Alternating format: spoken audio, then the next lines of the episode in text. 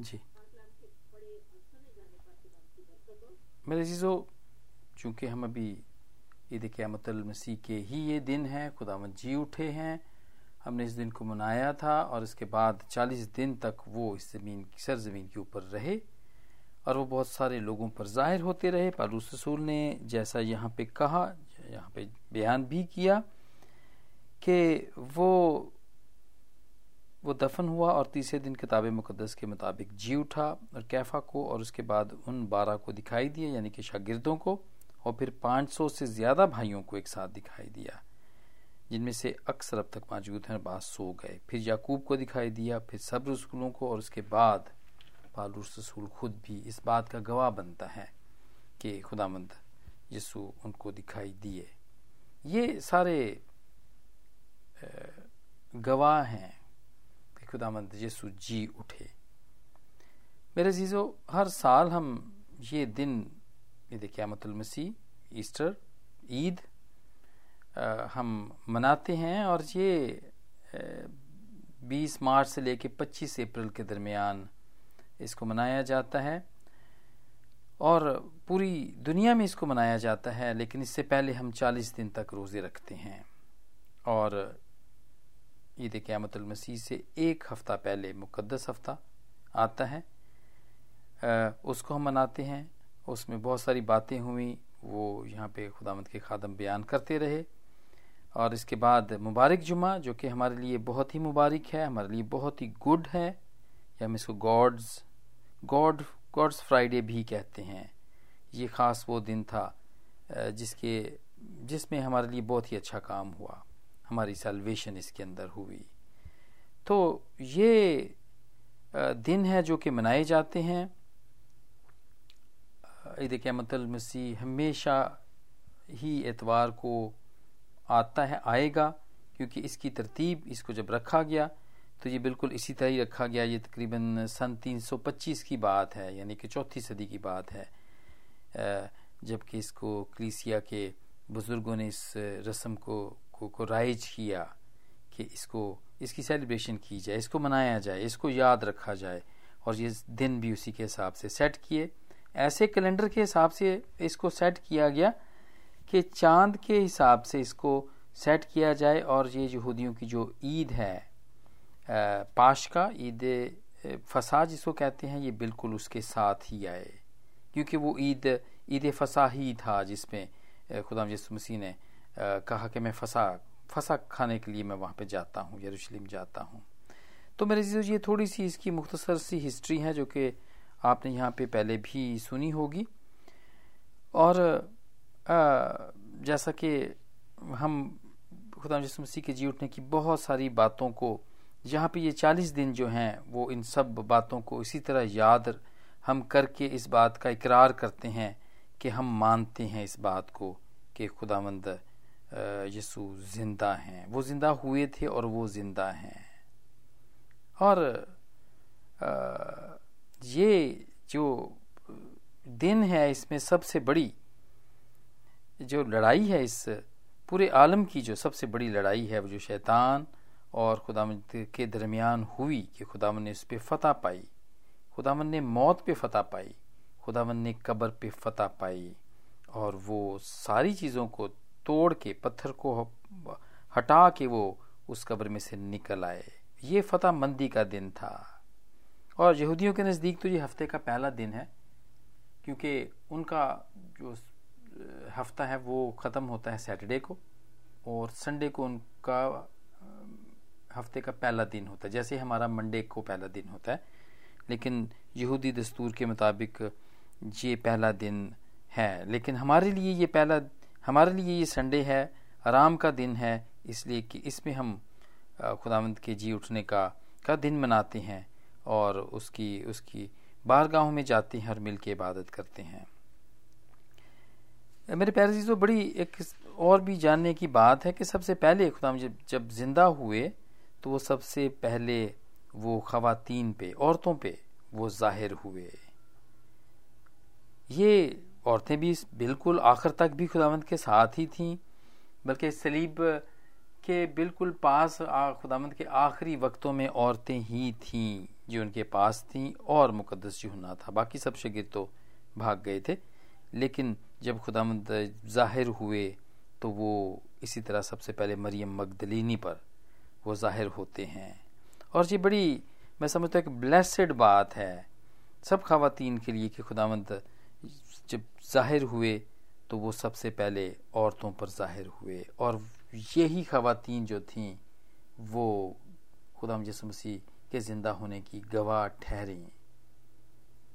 और उसके बाद फिर हम देखते हैं कि खाली कब्र जो है, जिसमें खुदाम यसु मसीह को रखा गया था, वो एक बिल्कुल कमरा नमा पहाड़ के अंदर एक गार थी।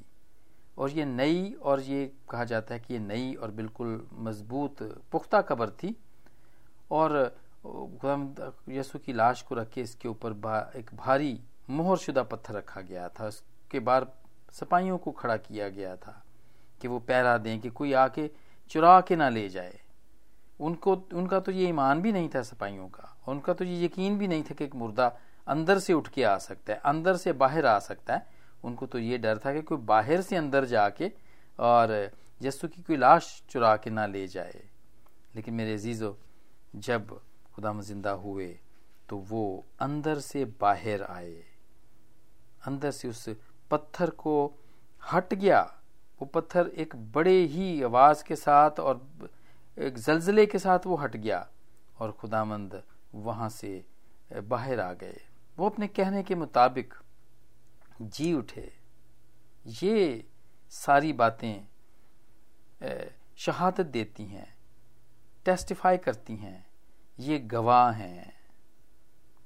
इवन के खुदाम का का कफन जो है इस बात की शहादत देता है कि वो ज़िंदा है, क्योंकि वो जब औरतें वहाँ पे गईं, जब शगिर्द वहाँ पे गए, क्योंकि जो भी आता था, वो अंदर जाके पहले झांकता था। पत्रस आया, उसने भी अंदर जाके झांका। औरतें आई, वो भी अंदर जाके झांकती हैं और उनको वहाँ पे कफन पड़ा हुआ मिलता है।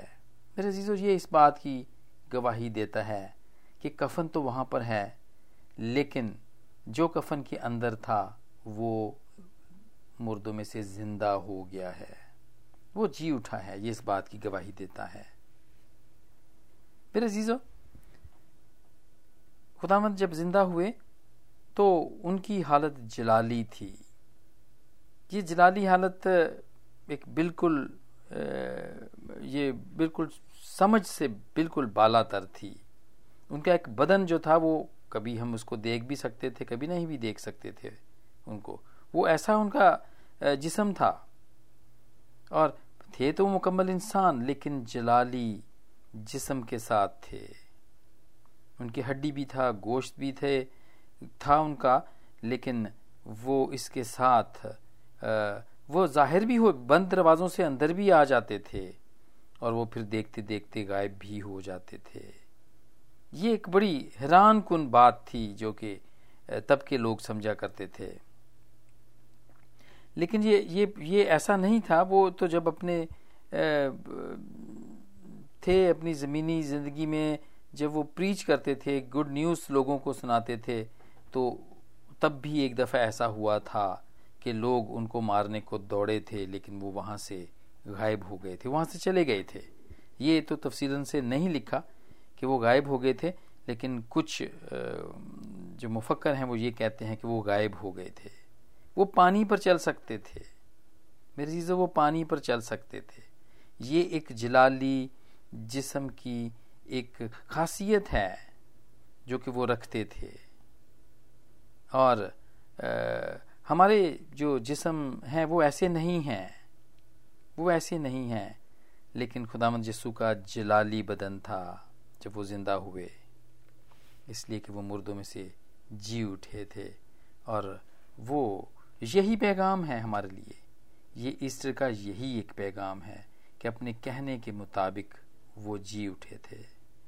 नबियों ने उनके बारे में कहा था पुराने अहदनामे में उनके बारे में कहा था कि वो आ, वो दुख उठाएँगे वो मरेंगे। जैसा कि हमने जसाया के 58 चैप्टर में देखते हैं दुख उठाएँगे और वो हमारे सारे गुनाह उठा लेंगे और फिर वो ज़िंदा होंगे।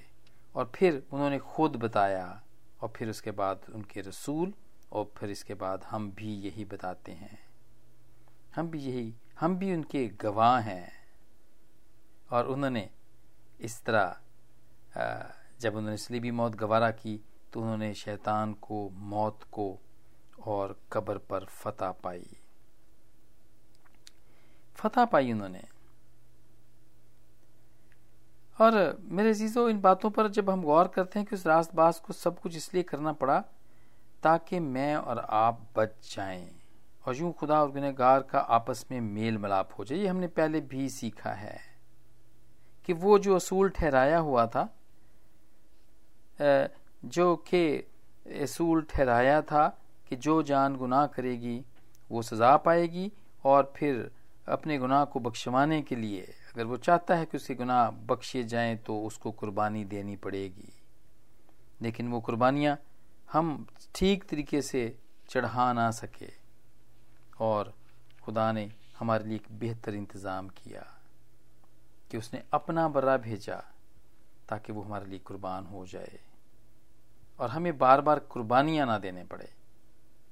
अब हम कोई किस्म की, किसी किस्म की कोई भी जानवर जो पहले ज़बा होते थे, उनकी कुर्बानियाँ होती थी या कबूतर होते थे, हम वो ऐसी कुर्बानियाँ नहीं करते हैं। हम वो कुर्बानियाँ अब नहीं करते हैं, क्योंकि वो हमारे लिए तो एक ही दफ़ा हमारा बर्रा कुर्बान हो गया। और उसने वो कुर्बानी देकर हमारा मेल करवा दिया।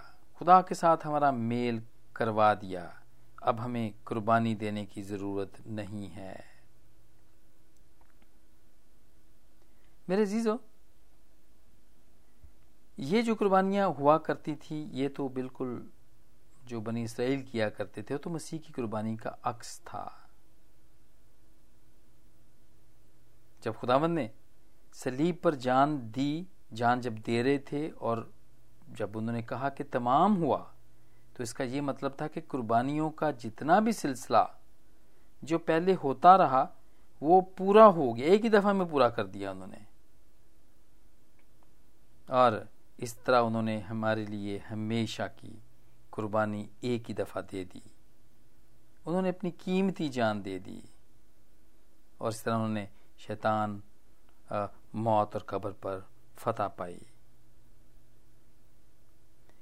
मेरे अजीजो, अब जबकि खुदावंद ने हमारे लिए जान दे दी, मौत पर, कब्र पर, शैतान पर फतह पा ली तो ये सवाल अब ये पैदा होता है कि फिर भी गुनाह क्यों मौजूद है इस दुनिया के अंदर? इसकी क्या वजह है?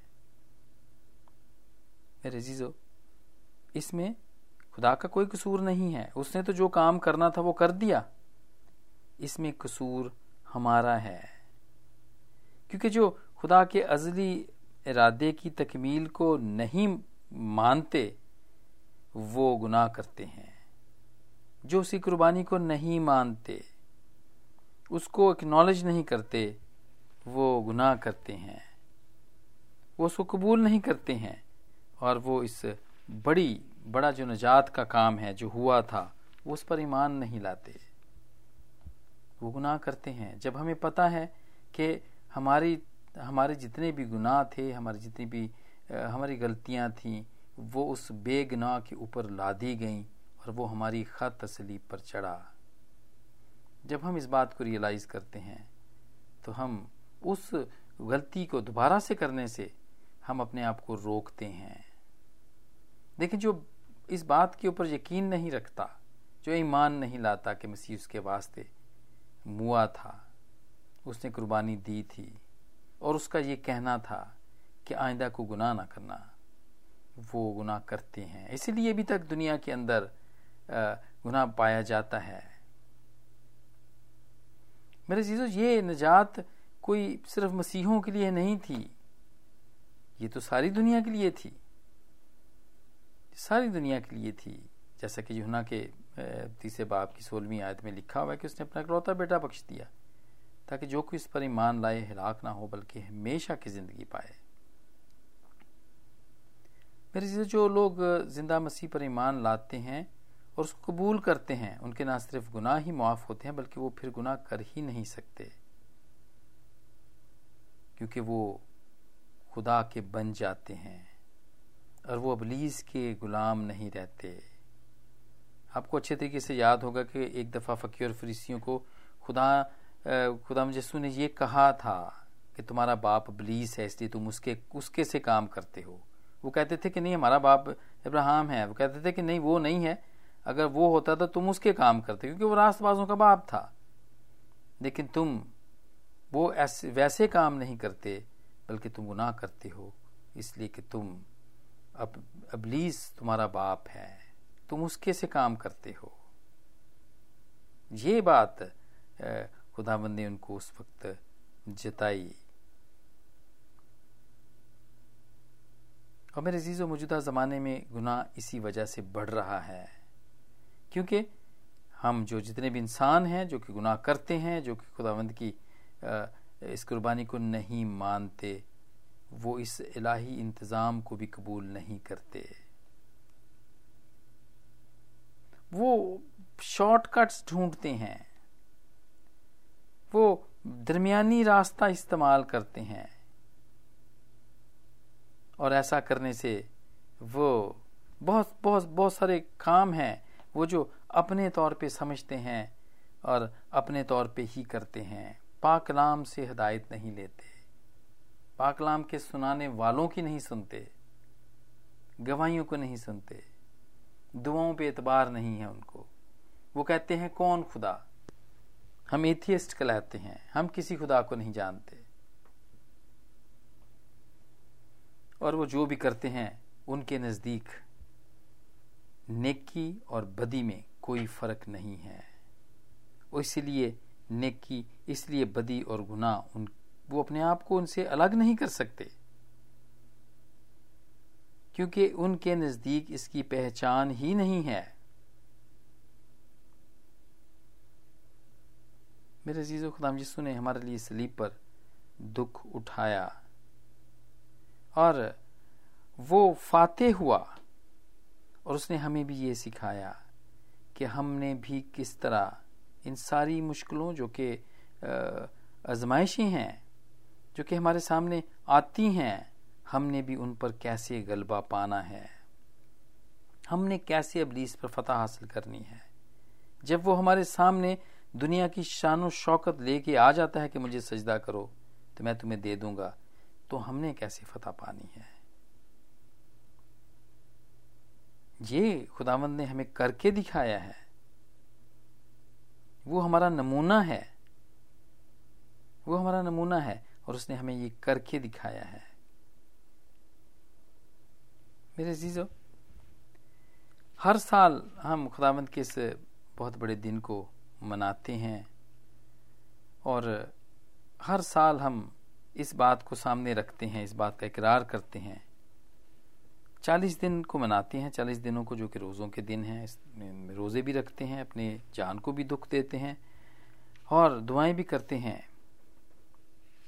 लेकिन अगर फिर बाद में अगर हम इसको कुछ दिनों में या कुछ हफ्तों में या कुछ महीनों में इसको भूल जाएँ तो हम में और उन लोगों में कोई भी फ़र्क नहीं है जो कि खुदामंद को खुदामंद नहीं मानते हैं।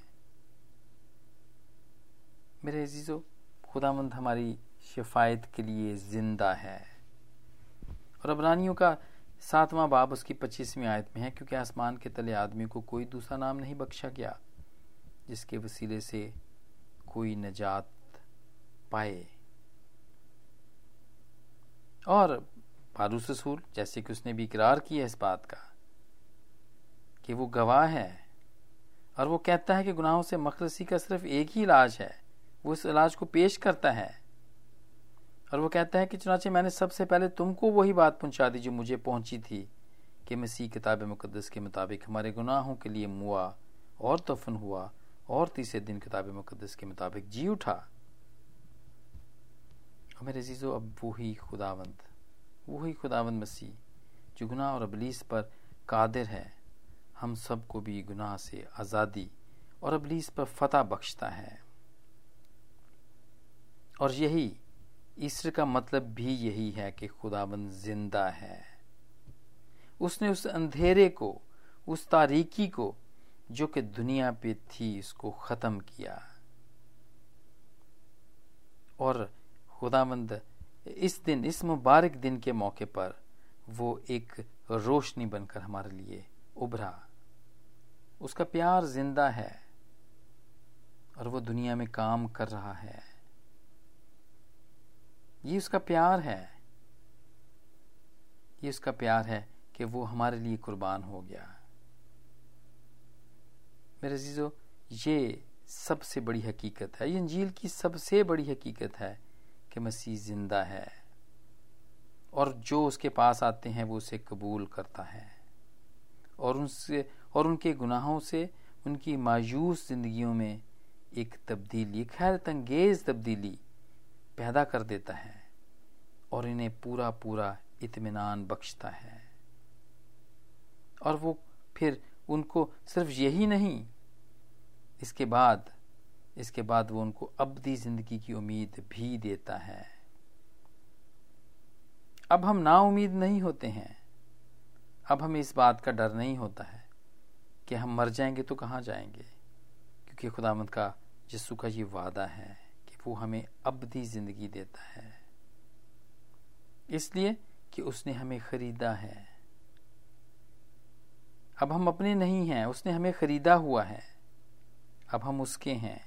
और जब हम उसके हैं और उसमें ही रहते हैं तो वो जब हम इस दुनिया से जाते हैं तो फिर उसके पास रहते हैं। जैसे वो ज़िंदा है, वैसे ही हम भी उसके साथ ज़िंदा ही रहेंगे।